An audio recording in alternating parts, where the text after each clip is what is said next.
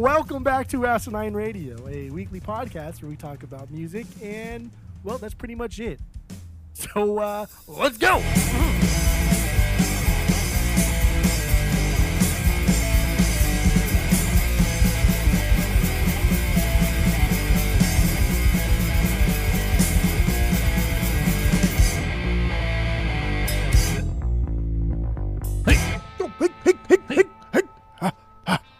This is Asinine Radio. This is the weekly music podcast where every week we get into a different band, different artist, and we listen to all of their records, and we rank them from worst to best. We're doing Rush this week. We're going to be doing all 19 of their records. We listened to 19 fucking Rush records this week, or over the last 2 weeks, I should say. And we're going to give our biggest banger from each of them, possibly a stinker if we got them, and try to have a good time doing it. Normally we start with our 6 degrees of Tom DeLonge, but I didn't do it this week because this is a lot. There's a lot of Rush. Okay, a lot of Rush this week. We just don't do our homework. That's fine. And we're also starting. This is the beginning of Canada season right now. So the next 4 episodes, this episode included, obviously, will be all about Canadian bands. So Canada season is in full effect. So stay tuned for that one. Mm-hmm. And yeah, so do you have a 6 degrees of Tom DeLonge? Did you do your homework? Well, I mean, if we're going to be talking about it, we should be doing it, right? And I did do it. Okay, did you do it? Okay, what do you got? This is where we connect our boy Tom DeLonge with the band or artist of the week. So what do you got this week, Jeff?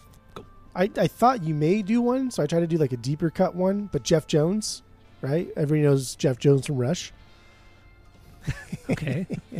OG member. Everyone knows, yes. Jeff Jones, he played in, I tried to do the other guy from Rush, Rush, the drummer, but he didn't really do much, John Rutsey or something. But Jeff Jones is playing the Burton Cummings band. He's like a band that he does. Burton Cummings, who's that? I don't know. He was in the Guess Who, right? He was the lead guitarist in the Guess Who. American woman, mom can room me. Burton Cummings was in the Guess Who with Randy Bachman. Randy Bachman, right? BTO. Yeah. Bachman Turner Overdrive.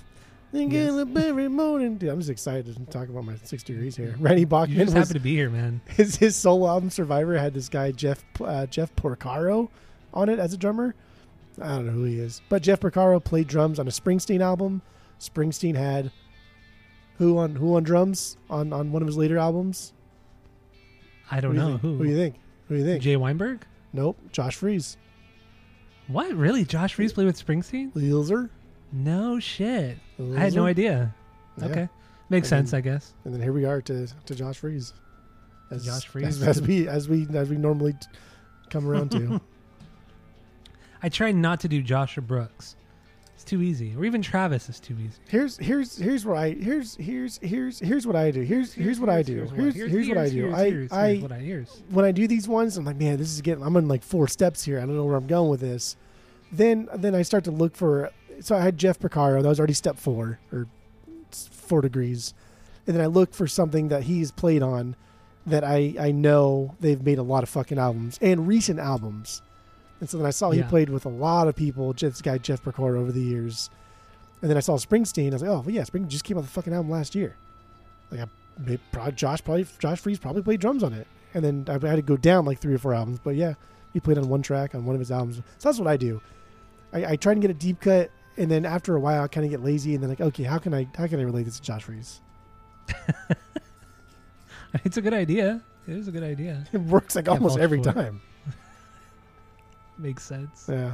So that's what I got. That was fun. Stupid. Good job. Yours was also fun. Equally as fun. Mine was great. More fun. Mine was great. Uh-huh. All right. So let's jump into the Rush stuff. You know, like I said, 19 Rush records. We listened to 19 Rush records, and we're going to rank them from worst to best. So what is the worst Rush record for you? Go. Yeah. And we're going to try to keep these short because there's 19 fucking records. Some of these I only have one sentence for. But yeah. Number 19, Roll the Bones, 14th album, 1991.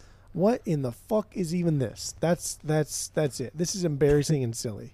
It's like this is like prog guys who are in a midlife crisis and just trying to sound like Phil Collins or some shit. This is fucking terrible, absolutely terrible. Goodbye. Oh shit! Wait one sec. Oh, wait. Why can I not find my rank? Can you imagine if I deleted all my rankings? That would be boring. That would suck, dude. Because then That's why you always got to have handwritten documents or something. I don't write it down. All right. So that was your number 19 is Roll the Bones. No banger, obviously. Yeah. 19 for me is Power Windows, 11th record from 1985. They just fucking ramped up the synths on this one. It's cheesier. They're cheesier than ever. The drum tone is the typical 80s trash sound that I fucking hate. It just sounds bad. The songs are weak, not memorable. It's just, this is everything. I hate this kind of 80s style music. It's garbage. So 19, Power Windows. I mean, especially coming off of fucking Moving Pictures. I mean, that was 4 years prior, but you know, from that to this, it's bad. So yeah, 19 is Power Windows for me. Okay. What do you got for 18? Power Windows, baby. 85. Okay. This is bad. This is bad 80s Rush that had zero redeeming qualities. Bad. Yeah. It's not even okay. We're not even in the okays yet. These are bad. These are bad records. Agreed. Yeah. Not even okay Rush yet. All right. My 18 is Roll the Bones, 14th record from 1991. This album is just, it's not very good at all. There's so much U2. I hear so much U2 going on here. And we all know, you know, how much we hate U2. Everything just seems to be really dumbed down too. It's just, there was this lull where I feel like within Rush in the 80s and most of the 90s, just this like lull in I don't want to say musicianship, but just in making something making exciting songs. And that's what I hear here. Neil, it just seems like he's just not doing anything. Like he just doesn't care. He's going along with the, not the flow, but just kind of the, what am I trying to say here? I don't know, whatever. Neil just doesn't sound very good on this record. Okay. A lot more soaring choruses and parts, and just really the songs are shorter, more straightforward. And I don't think that's what they do best. They don't do short songs well. They do the proggy stuff well. So you've only done one good short song. Okay, well, I guess we'll get into that. We will eventually. So yeah, what's your 17? Go. The next like 10, I kind of just whatever. I could probably interchange them. I don't remember much. But Test for Echo, their 16th album from '96. This one started off mediocre and then turned it into something that I fucking absolutely hated.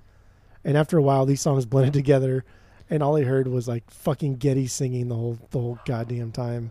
So that was my note that I wrote for myself as I listened to this. I have no recollection of this whatsoever. The Test for Echo, you said, right? Yeah. Okay, got it. All right, so my 17 is Hold Your Fire from 1987, 12th record. This is a little bit more guitar-driven than the last three records, which is always nice, especially with Rush, because, I mean, just, God, the amount of synth that they were using. Even Alex Lifeson said at the time and even now that they were doing way too much of the synth stuff, and some more bad drum sounds. I just don't like that sound. Alex's guitar tone is very tinny. It's just not. It's a bad guitar tone. It's not the worst they've done, but I would never ever go back to this record. There's no reason. No, yes, you should not. No reason. So yeah, Hold Your Fire is my 17. What do you got for 16? Just at most, you should only be going. If you were to say you're going back to a record, at most there should only be 8 records you go back to. At most. Even that. Yeah, I get. Yeah, 8 is too much. I wouldn't even go back to 8 Rush records. Good. All right, 16, what do you got for 16? Presto Changeo. 13th, 1989. This I don't remember anything about this. Just another notch in the belt. This is completely unmemorable. But the song Superconductor was on this, and that song's fucking dope, dude. That was like a glam rock song without like it being over the top glam rock. It was just a good rock song. And these guys can do fucking just good rock and roll music. They did it in their first record. They did it in their last record. They can do good rock and roll music. And Superconductor was fucking rad. All right. Presto is also my number 16. There's some cheesy synth stuff. It's not too overpowering. They're kind of stepping away from it a little bit. They haven't gone full U2 like they did on whatever that record was I mentioned earlier. I can't even remember. Neil stepped it up a little bit more on this one, especially since the last. Neil stepped it up. So good. And isn't that fucked up to say? Because he's like one of the greatest drummers ever.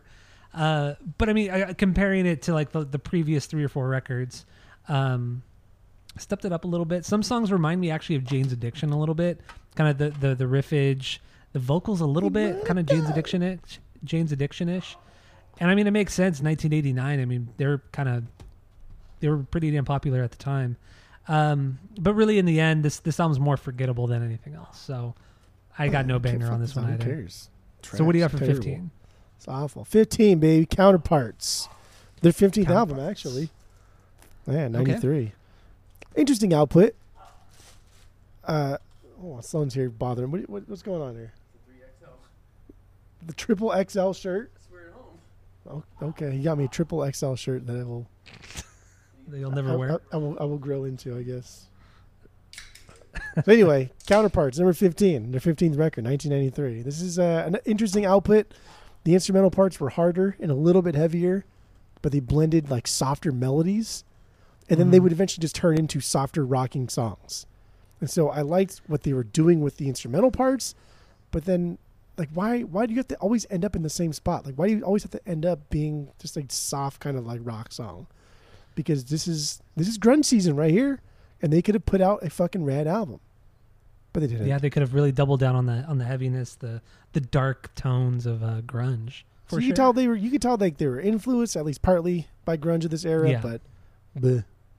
Which I'll get into when I get to that record on my list. Bleh. But 15 for me is Snakes and Arrows, 18th album from 2007. No banger. Really, this is not. It's not a bad album, but it's just very forgettable. It's just really a half-assed attempt at making a more modern and hard rock record with a tiny bit of prog. But other than that, it's forgettable. I really remember nothing from this except that it wasn't bad. So Snakes and Arrows from 2007. I'm over it. What do you got for 14? Hold Your Fire. That's my 14. Their 12th album, 1987. This one was weird because on the one hand, I think the synth-driven 80s like pop albums are just fucking garbage. I hate Geddy's voice so goddamn much when he's doing that type of music. It's silly and embarrassing.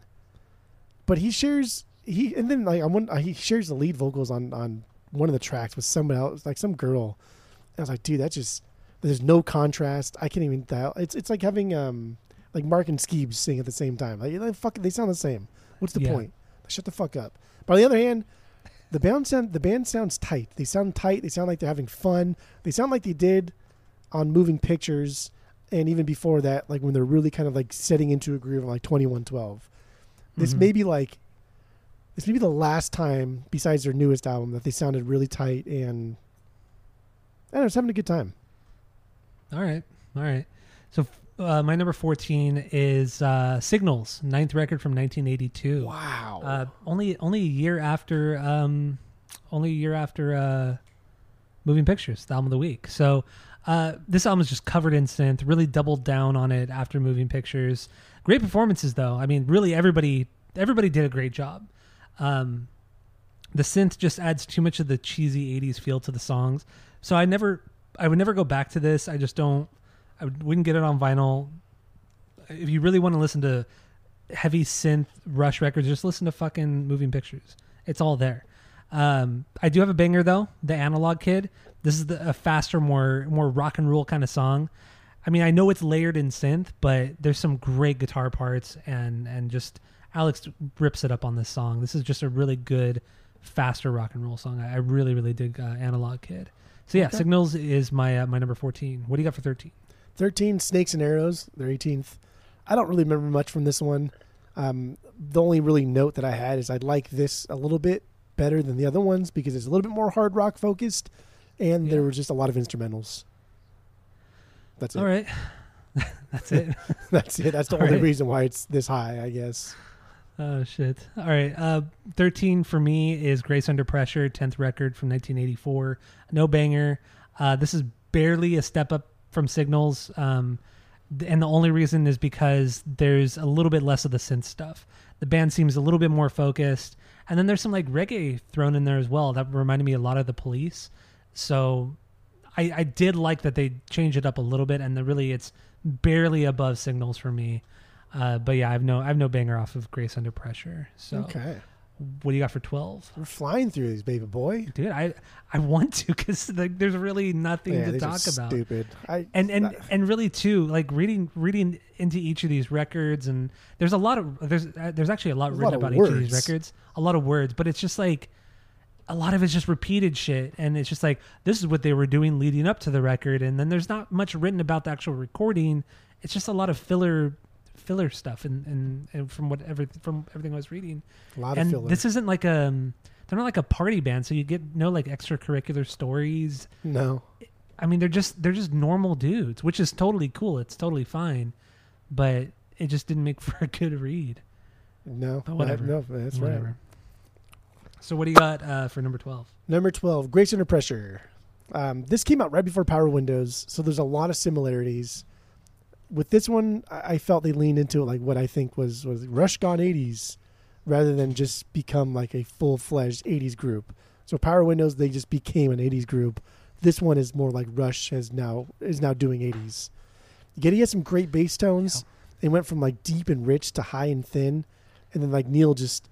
I'll have things to say about him in the 80s and just his progression and playing the drums. But I don't hate him on the electronic drums. I'll say that. Okay, that's fair. But just that tone, ugh, I hate it. Okay, so 12 was okay. So that was your 12. My 12 is Test for Echo, 16th record from 1996. So many goddamn records. No banger on here.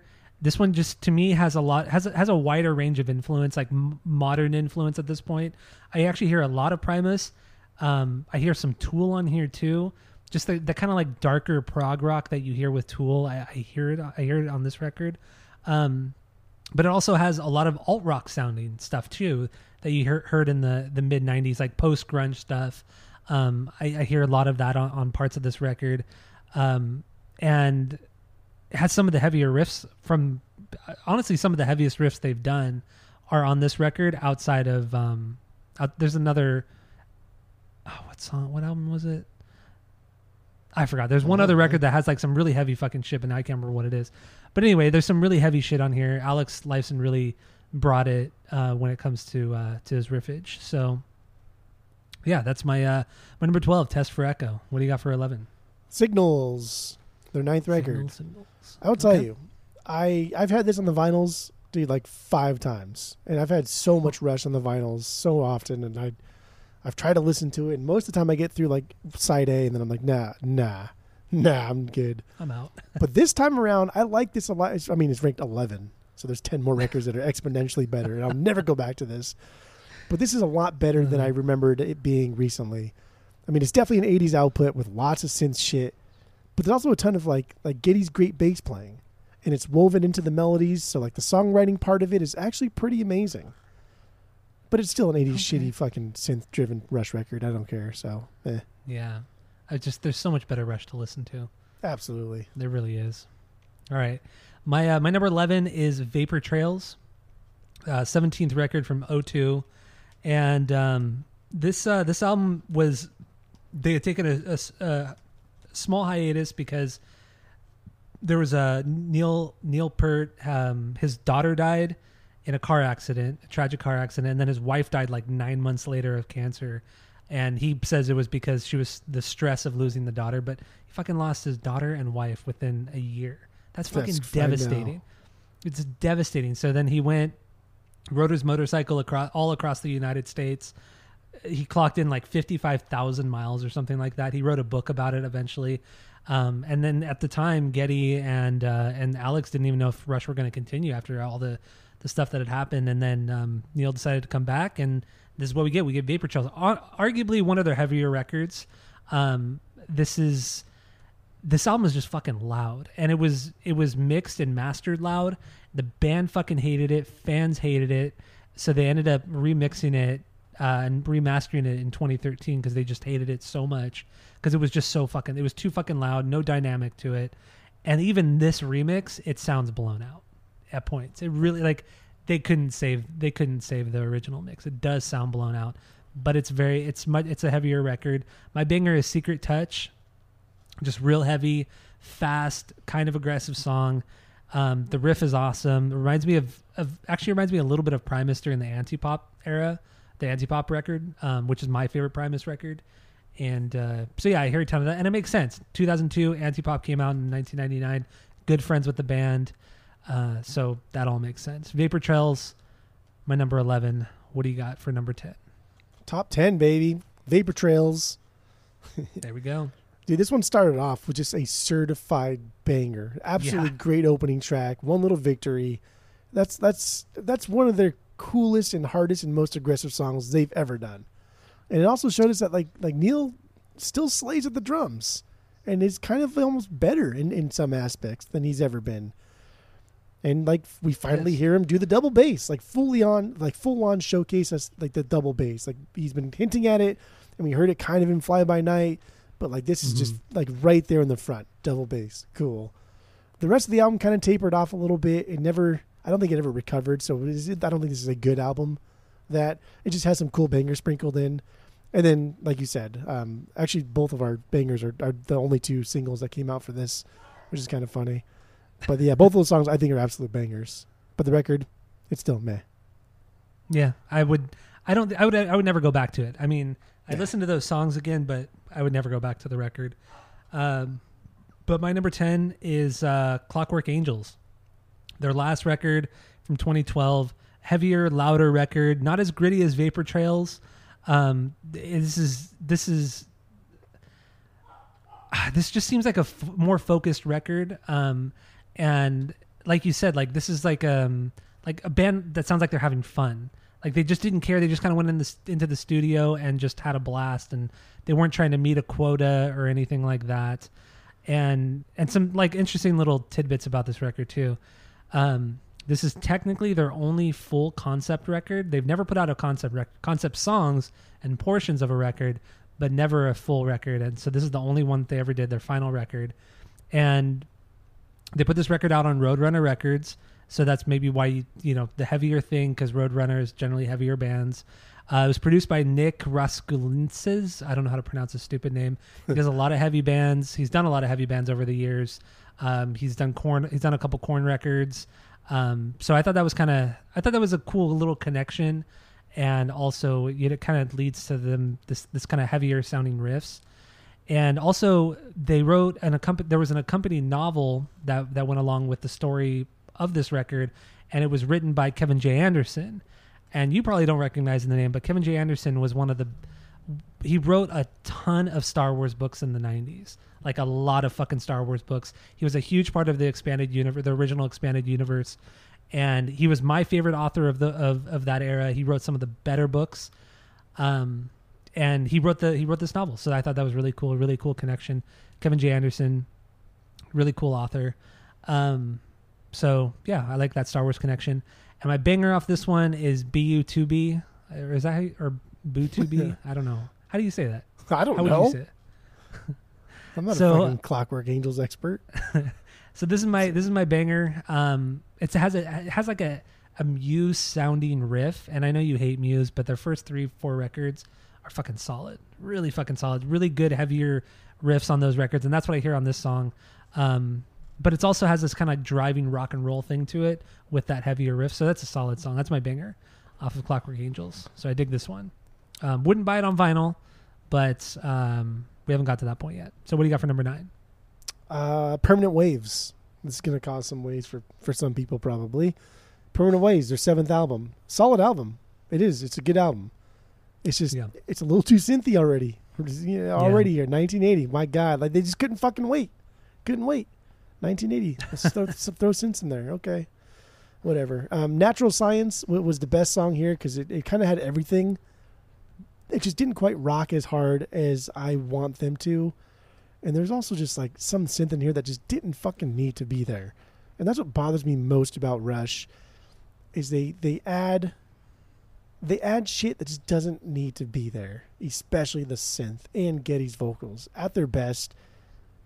I mean, we'll get it when we get into 2112 and YYZ and stuff. Like, that's them at their best. But, like, don't add things that don't need to be there. Like, take a page out of Neil's book. Neil doesn't do that. It sounds like he does that, but he doesn't fucking do that. Yeah. I don't know. Yeah. whatever. The Permanent Waves, I just don't really care for this album. I've had this on the vinyls like 3 times. It's in my record store currently because I purchased it for my collection anyway. I don't care for it. I don't like it.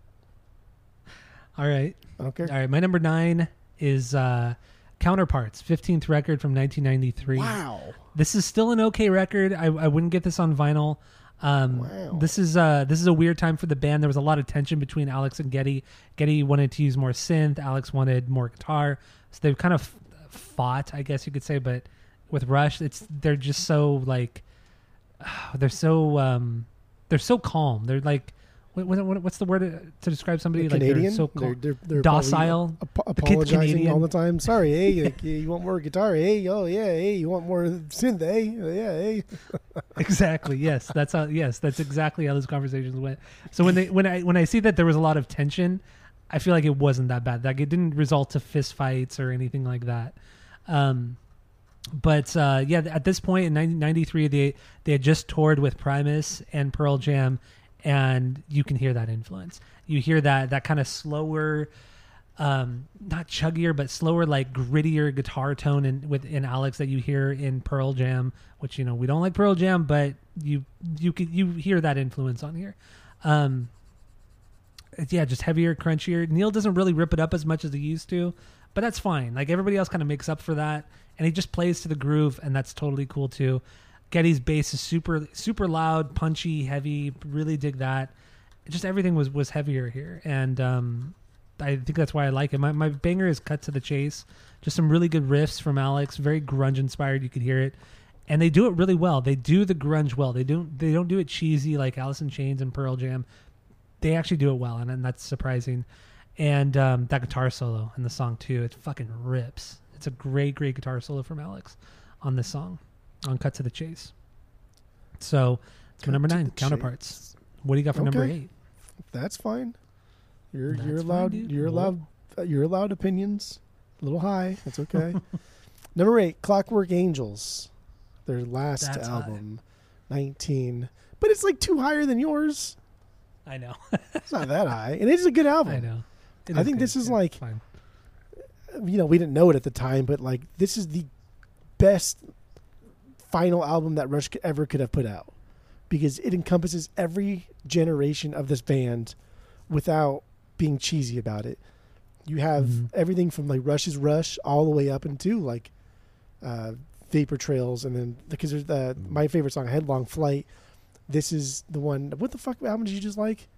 Counterparts. The song, like my banger on this one's Headlong Flight, because this was super heavy. It was aggressive, and it reminded me of just good 90s grungy alt rock, and it was later in the album, so that's kind of like reminiscent of the 90s era of Rush. And I think it was cool, like they made a concept album both in like theme, but then also like musically. It like started off and then ended off, and it was like, oh, here's everything we've ever done as a band. And I think this is it's sad, but like this is a fucking killer final album. Yeah, like this is, especially being their 19th record in. Dude, this is a killer final album. And there's orchestral stuff here mixed with prog and synth-driven shit mixed with like hard rock. And over the years, like I've hated that, but they did it well here, because that was the point of that specific song. But then the song itself would blend into the next song, and the next song would take you on a separate journey throughout their career. It was just. It was like watching those cheesy like clip videos, for like TV shows. Like they do a greatest hits TV, like on Seinfeld, and they mash up all the... Oh, yeah. What do you call those those episodes? Yeah, filler episodes for sure, but yeah. I know what you're talking about. But they just like... Yeah. It's like a clip art, like a greatest hits clip video or episode. And it's filler, but it kind of like takes you through like where have we been, where are we now? And that's what Clockwork Angels was. Every sitcom did that too. It was every sitcom in the 90s did that. I think like the biggest takeaway for this one for me is I do think Clockwork Angels honestly is better than Permanent Waves. Now we're getting into like the better albums of Rush, not the best, not the great, but just better albums of Rush. So now things are gonna get a little dicey. I do think Clockwork Angels is better than Permanent Waves. Fight me. Okay, that's fine. All right. So my number 8 is Permanent Waves. 7th album, 1980. This is there's nothing wrong with this record. Really, there's nothing wrong. But 7 Rush records, so the next 7 Rush records are fucking awesome. I don't imagine myself ever listening to more than 7 Rush records in one sitting. It's just not going to happen. So I'm never going to get Permanent Waves on vinyl. It's not a bad record. It's just, it's a pretty heavy hitting rock prog record, more rock than prog. You could definitely hear the lead up to Moving Pictures, the synth. There's a lot more synth on here. Not more than Moving Pictures, but than the previous record, and or Hemispheres, I think, came out before this. And just like you said, it doesn't hit the same way that Moving Pictures does. And maybe it's because we know those songs so well that they don't hit as hard. But honestly, when I was listening to Permanent Waves, I just thought I should just be listening to Moving Pictures. There's no point. Yep. There's no point to this one. Yep. And it's not a bad record at all. No, it's just, I don't need it. I just don't need it. My banger is Natural Science, the last song. Dang. Busy as hell. That fucking riff is awesome. The solo is kind of wonky. Love that song. That song is an absolute fucking banger. Look, so my number 8 is Permanent Waves. Okay. So what do you got for 7? Well, here we go, dude. Number 7, album of the week, Moving Pictures. All right, that's my number 7 as well. Well, good. Thank Moving God. Pictures is my number 7. All right. So what do you got for 6? Here's where Rush gets good. I'm not gonna get these next couple on the vinyls, but here's where Rush gets good, and I enjoy my listen. Fly By Night, their second album. Fly By Night. Fly By Night. Oh man. I just don't care that much about this album. I know you love it. I think it's, if you butt it up against like my top 5, it's just not good. I mean, it's not as good. Oh. It's nothing special compared to the other ones. It doesn't rock as hard as their first. It's not as iconic as like Moving Pictures. It's no Caress of Steel. It doesn't have, 2112. And then I'm just going through my list here. But yeah, it's fine. I like parts. I like parts of the long song because it has some really fucking rad moments. But overall, it's just, it's good prog, but it's not Rush's best prog. But okay. I do like it, because to say like Fly By Night is my least favorite of their top 6 is just like everything else after this is fucking good. And even Fly By Night, like I enjoy my listen through of this. It's like, oh, but you won't keep it on vinyl, right? I've had this one twice on vinyl. I purged it twice. Okay. All right. So what is your banger? The title song? Title track? No, okay. Bytor and the... and the Snow Dog? Bytor, yeah. Bytor, I think, yeah, and the Snow Dog. Yeah. Good stuff. All right. I have a fun fact about that song, too, which I'll bring up later. And your number 1? Well, I don't know about that, dude. My number 6. This one surprised me. I've always really loved this record, but, in the context of their 70s discography... It's one of their worst, and it's A Farewell to Kings. I know a lot of people love this record. I know Primus, have been touring this record, literally playing this record in its entirety, and it is fantastic. I mean, it's an absolute banger.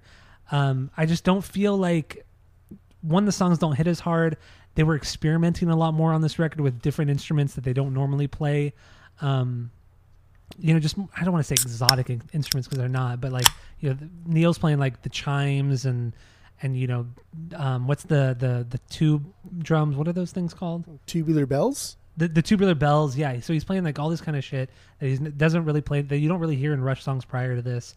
And, I think because of that experimentation, it lacks in songwriting a tiny bit. I still love this record. I have this on vinyl. This is an absolute banger of a record. My banger is Cygnus. This is just a prog masterpiece. Just the way the song builds on itself is just fantastic. It's fantastic. They write incredible prog songs. They really fucking do. And it's a long ass song. And so yeah, Cygnus is my banger on here. And it's a 2-parter song. I know the other part of Cygnus is on Hemispheres, but Farewell to Kings is my number 6. So what do you got for number 5? All right, here's where it gets even more tough, because my next 2, I like parts of it. I think parts of it are beyond perfect, but this is not all perfect. Hemispheres. Okay. Hemispheres is my number 5. Their 6th album, 78. This was kind of similar to 2112. So side A on Hemispheres, solid. It was a great era of Rush. Not a ton of Geddy, Not a lot of vocals. They're really going at it. But you listen to Hemispheres because La Via Strangiato, right? That's why we're gonna pop on Hemispheres, because side B, when La Via Strangiato comes in, like that, dude, that song is a shit. That is unreal. It's a perfect journey of their musicianship. Everybody is pulling out all their fucking stops. It's like they're trying to like upstage everybody else, but at the same time they're fucking clicking together in a way that they just never have. They're sounding like a band. They're sounding like a band that's coming into their own. And La Via Strangiato, man, that's like a fan favorite. Like a lot of people say like that is like their best. It's unreal. But it's that side A. That side A is just not nearly as fucking strong. And that's why. But it's not fair. It's not fair. Well, don't put out something so fucking good on side B if side A is not going to follow it, and that's why it's number 5. Oh shit. Okay. So wrong, but okay. My number 5 is Rush's Rush, first record from 1974. I listened to this record a few times in the past, and I always really dug it. But this week, just there's something about it that just clicked. I fucking loved it. This is their only album they did with John Rutsey on drums. And this record has a more hard rock kind of glam thing going on, which is rad. There's so much Sabbath on here with the heavier riffs. And then there's some like weird, not weird, but some like ethereal sounding Pink Floyd kind of things going on this record too. It's just, they're just wearing their influences on their sleeve on this record, but it's fucking killer. They do it in a Rush way. And I think this album is fucking fantastic. People shit on it, and they're just, that's dumb. That's just dumb. It's a really good fucking hard rock record. And, Rush fans, I came to realize this week, they can be very frustrating. They could be very, very frustrating, because Rush's Rush is fantastic. So my banger is What You're Doing. This is almost like a metal song with a riff that's just it's a fucking Sabbath thing. It sounds so much like Tony Iommi on this one, and really, this song is an absolute banger. Is What You're Doing. So okay. Rush's Rush is my number 5. What do you got? And I don't have this on vinyl, but I will get it on vinyl. So pretty much everything from my number 7 onward, I'm going to get on vinyl if I don't already have it. So, Rush is Rush, have to get it. What was your 6? My 6 was Farewell to Kings, which I already have on vinyl. Oh, yeah, I have Farewell to Kings on vinyl. I don't have Rush is Rush. So, what do you have for number 4? Good luck getting one of them Moon record pressings. Number 4. Yeah, That's like a cool like dream. Like I know Dave and I both of our what's the name of the record store? Desert Grooves Records. Both of us are like dying for record store. Desert Grooves Records is dying for a fucking OG Moon pressing of Rush's Rush to come through the door, and we're both gonna fight over that one because it's good stuff. Number 4, top 4, maybe elite 4, final 4. A Farewell to Kings, their 5th record. I think this is like objectively their best stuff they've ever done. This is it. They click so perfectly together here. Everything sounds so natural for just like 3 guys, each one of them complimenting and trading turns at being the star. Whenever like Geddy's in the front with the bass, then like Alex is just kind of doing like softer, just harms on the guitar, and then Neil's just driving along. And when Neil's turn is to go, then Geddy's just like playing the bass line, letting it play out, singing a little tiny bit, and then Alex is kind of just noodling over Neil's the drum parts. And I think these guys did their best instrumentation here as a whole, as an album, and it's fun. And I do like Cygnus. That's like my favorite, but. Dude, Closer to the Heart deserves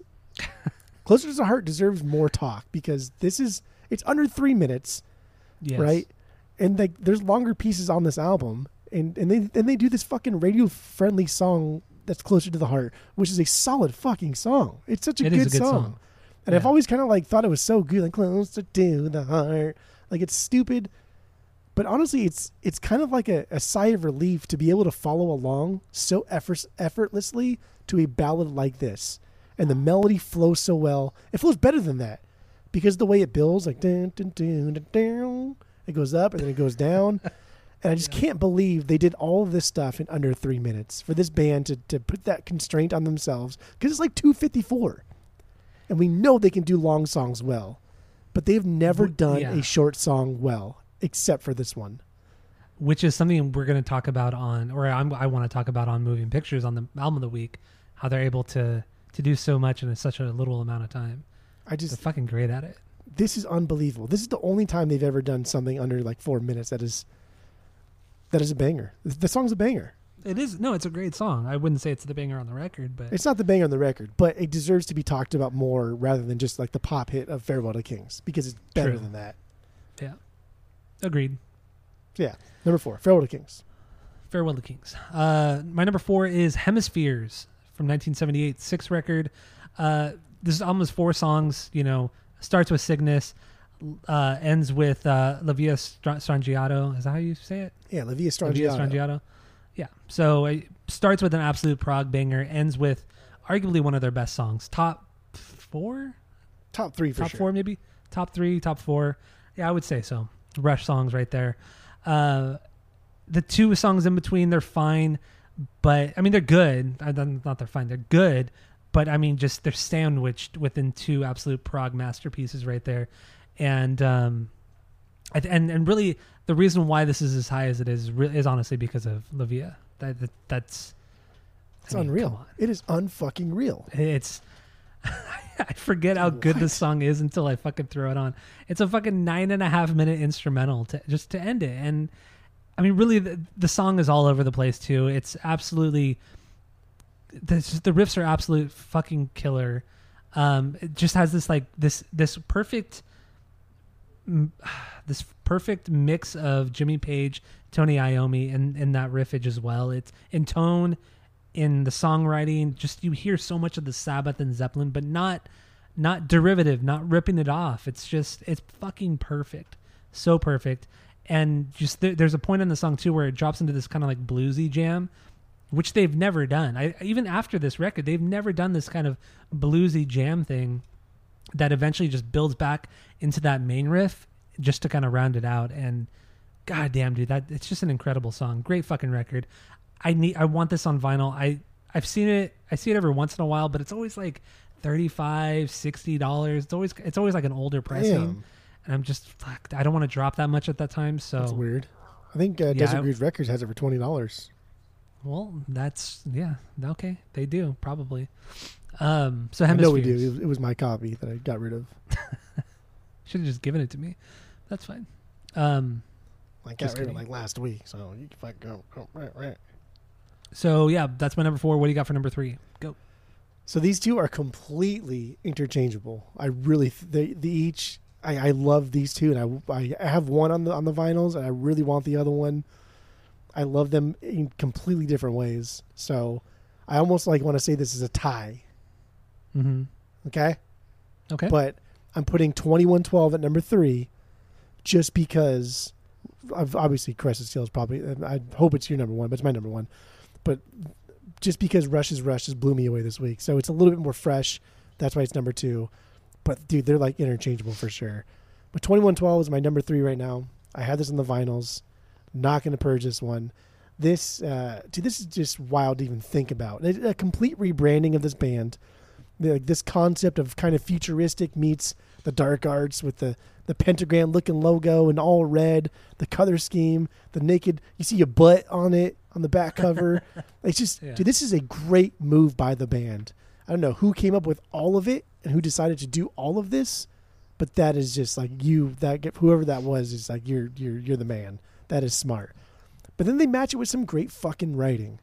This is really when you realize how amazing Neil was, because they'd keep like a 4/4 time in the beginning and end of a song, or like longer parts, but add like odd time signatures in the middle parts. But like you'd miss it because Neil did such a great job at keeping the groove flowing that he's doing something quirky and weird, but the band's kind of still in 4/4. And so what he's playing is, some other fucking 7/8 or 9/13 or some other bullshit he's trying to fucking do.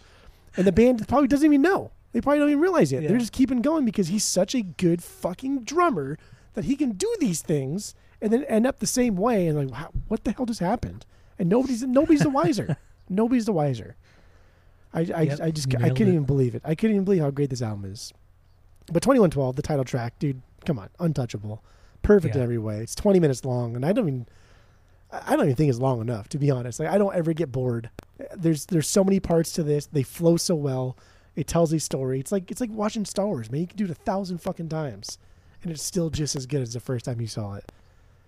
So, yes. Yep. But like the other side, it does dip like a little bit, so that's why it's not like my number one, but it could be number two. So, but like, same with La Via Strangiata, right? Like, how do you write another side of a record that is as good as that? How do you write another side of the record that matches everything about 2112? You can't. Yeah, you can't, because one side's going to be worse than the other. And like, you can't write an identical song. Yeah, it's just, it'd be boring. It's impossible. Exactly. It would take away from the other side, but then it's like you're also kind of, what do you call it? Like cutting off your nose to spite your face type of thing. It's like, no matter what you do, you're gonna lose. But at least they came out with a song and an album and a concept and a whole thing. I thought it was awesome, and I love this cover art. It's so cool. It's a great cover. Yeah, absolutely. So 2112 is my number 3 as well. I mean, you said a lot of the things that I was gonna say as well. The second side of the record is just phenomenal. Or I mean, the second side of the record is great, but the first side, 2112 side, is just, it's a perfect prog song. 20 minutes long, split up into 7 parts.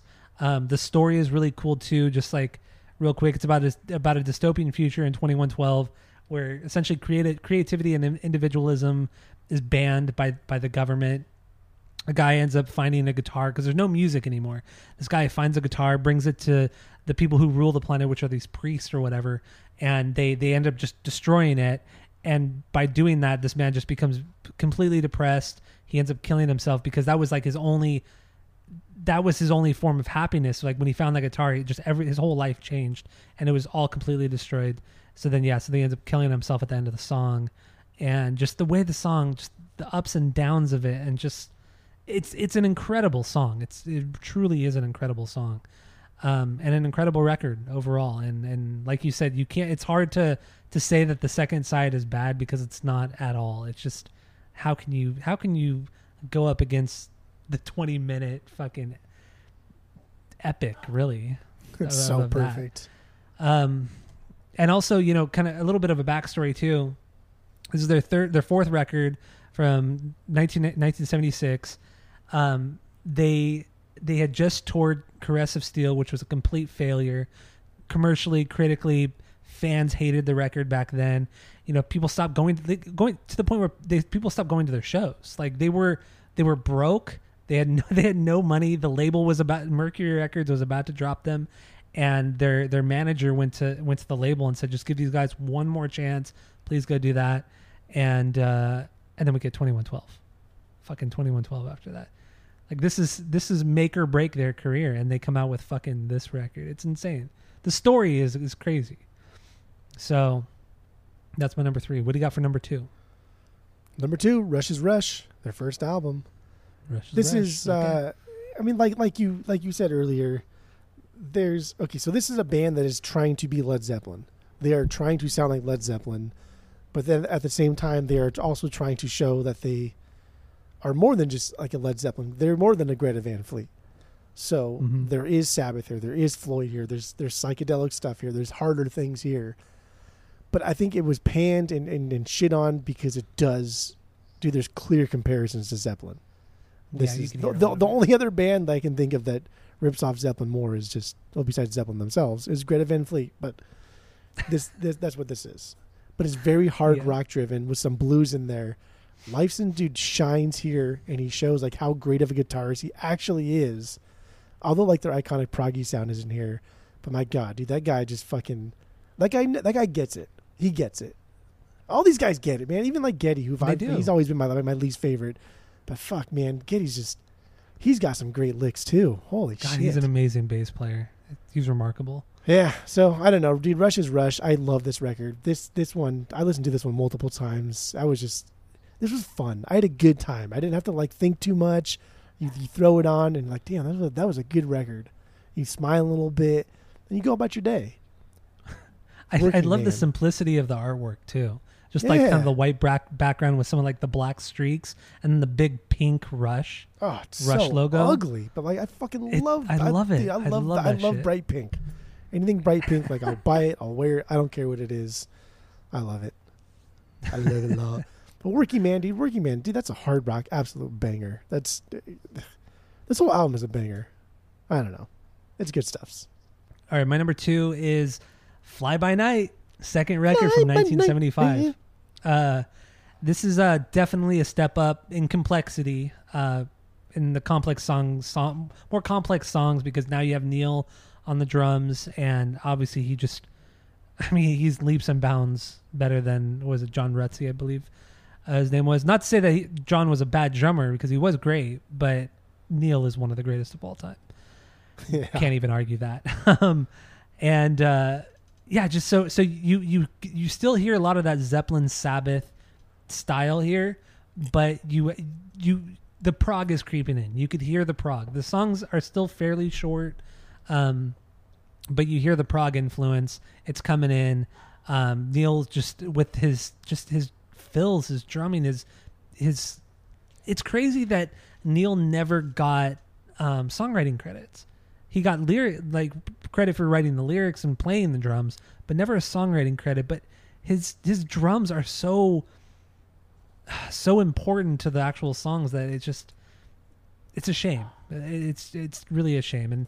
And Fly By Night, I just love how straightforward it is and poppy it is at times. It's just like this perfect combination of it all. It's not too much of one thing. And I love the song Fly By Night. That's my banger. The title track. I love singing it. It's so cheesy. It's so much fun. And I don't know. Fly By Night. I really love this record. I love the artwork. I don't care what anybody fucking says.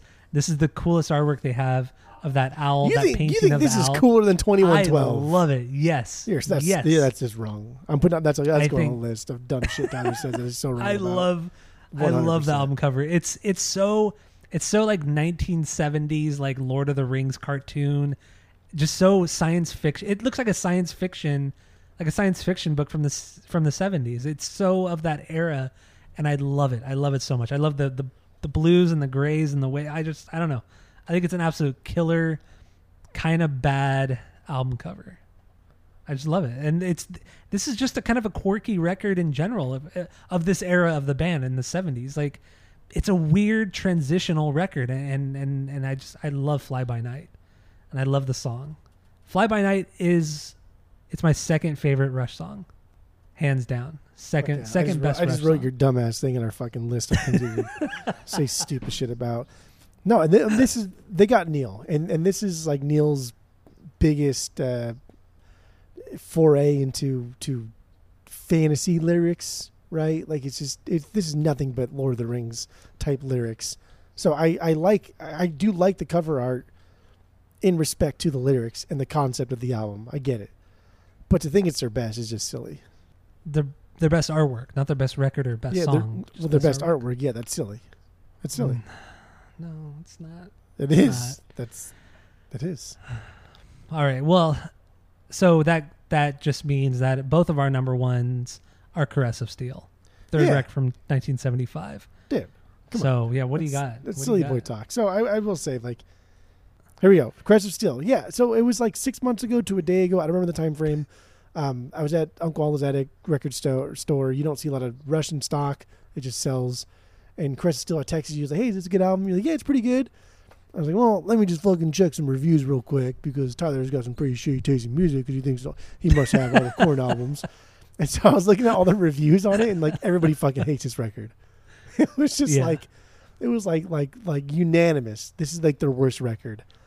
But then, like, we've learned over the years that the best records to buy are the ones that everybody loves or everybody hates, because the ones that everybody hates, like, there's a reason everybody hates it. And if you like that one thing that everybody hates, then it becomes like an amazing record. And this is it.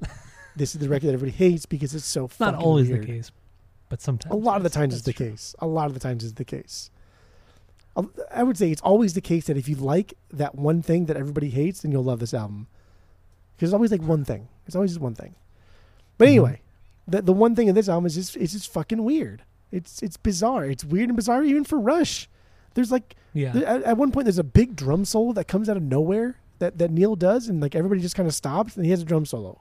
Like, what the fuck is this? Like, what? True, do you, yeah. What? Why? How? And this record's only a handful of songs, but it's broken down into like parts, and it's their most psychedelic sounding. It's their most kind of like doom metal sounding. But then there's also these like kind of like sludgy jazz parts to the album that just sort of swing along. It's very kind of like BT Bam Colors-esque. There's a lot of weird fucking parts to it.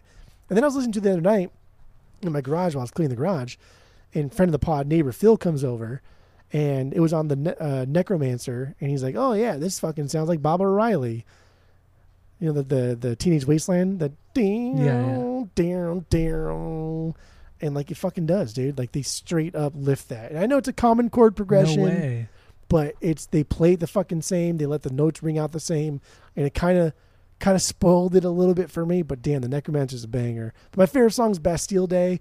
This is a fucking amazing, epic song. Something in between, like Hendrix and Sabbath kind of thing. It rocks. It's heavy. It goes someplace. It absolutely rips. The beginning part like modulates the key a couple times before the song even starts. So you're already kind of getting that weird, quirky, kind of like proggy thing where like, oh, we know how to fucking play our instruments. We're better than you. And I like it. I give it. I dig it. This album just gives, I don't know, this album just gives like zero love from people, and it bothers me, and they shit on it, and it's just completely unwarranted because this is their best album. This is their best album. And I think another, because I agree with everything that you say about this record. And I think the reason why, one of the reasons why people or Rush fans don't like this record is because it's too wild. It's proggier than I feel what most Rush fans are used to, because the prog Rush songs are prog songs, but they're still formulaic. They don't really go outside of the box. They don't do jazzy things. They don't drop into like weird ass, like fucking heavier, like you said, stoner rock psych stuff. They don't do that on 2112, on Farewell to Kings, Hemispheres. They don't do that on there. And that's fine. But because there was this to me, this record is one of their most transitional records, because this is where they really decided, okay, well, let's become a fucking prog rock band, because Fly By Night, people really responded to the prog stuff that we were doing. So let's make a fucking wild prog rock record, you know, and they put this out, and people weren't ready for it. I think it's just people were not ready for this. And so when you hear 2112, they took what people like the most about prog rock, and also like the pop rock, hard rock scene, and threw that into 2112. But honestly, Caress of Steel is just, it's a wild fucking record. It's all over the place, but I love it. I love it for that. And like you mentioned, you know, you'd asked me about this record, and I said, yeah, it's good. And I'd only listened to it a few times over the years, and it was good. I've always enjoyed it, but it wasn't until this week when I listened to it three times, and this last 2 weeks, I listened to it three times, and yeah, it's just something just absolutely clicked with me on here. It just has a little bit of everything in the craziest way that Rush can do it. And my banger is the 20-minute song, The Fountain of Lamnith, or however you pronounce that. It covers the entirety of Side B. I mean, it's just a perfect, crazy prog rock song. Love it. Just love it. So it almost seems like prog bands stick, like you said, formulaic is a good word, because yes, they're technical, and yes, you know, the tempo changes and the time, but they don't change like genres too much.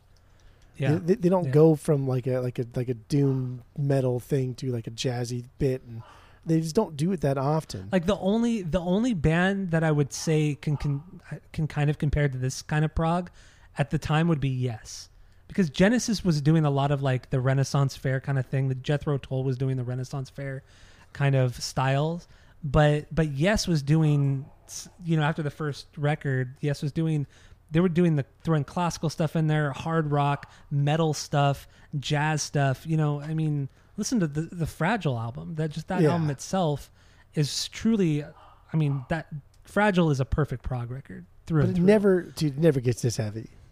It doesn't. This is heavy for heavy's sake. I think that's what people are afraid of. Yeah. I think that's what people were afraid of, because there was too much genre hopping. It wasn't like, when you listen, like I said, when you listen to Genesis, Jethro Tull, like you expect to hear the Renaissance Fair stuff with the prog. That's what you expect. But with this, it's too much. It's too much for people to kind of wrap, like the common folk, I guess, you know, to wrap their head around. Well, I think when we talk about... it sounds like, so gatekeepy and pretentious. Well, we talk about, like, with punk a lot. Like, punk is, like both an ethos and a genre. And this is both prog as an ethos and a genre. This sounds like prog music. This sounds like Yes. This sounds like Genesis. This sounds like Jethro. But it's also like a mindset. This also sounds like prog because they're blending a lot of fucking things that you normally would not do in music. And it sounds cool. And it they took time to do it, and it sounds great, and it makes sense. You're right. It's good. You're right. Shitty album cover. I think the album cover is terrible. Yeah, but it's a terrible cover. It's muddy. It's not memorable at all. Yeah, I mean, I don't know what the fuck it is. I still, honestly, like, I'm thinking any fucking right now. I don't know what it is. Was it Coin? Is it what? I don't know what it is. I don't know what the fucking album cover is or the art is. It's a coin, yeah. But from what I remember, it was, from what I was reading, the cover was supposed to be like a silver coin to represent steel. But then they messed up in the pressing plant, and they messed up the cover, and they made it gold, and they never corrected it. Oh, so it was originally supposed to be silver, but it came out gold or copper, whatever the color is. It came out ugly. Yeah, even if it was silver, it would be just as ugly.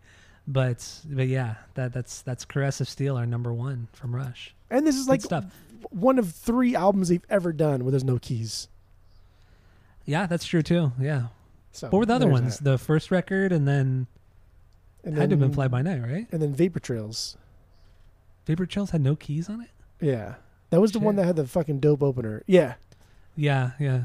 Yeah, not till 2002 did they have an album that was completely just a three-piece without keys. Oh, man. All right. Well, Caress of Steel, number one from Rush. So we're going to get into Moving Pictures, arguably their biggest record. So stay tuned for that. Go listen to that. Actually, go listen to that. Don't stay tuned. Just go fucking listen. So that's it. That's all.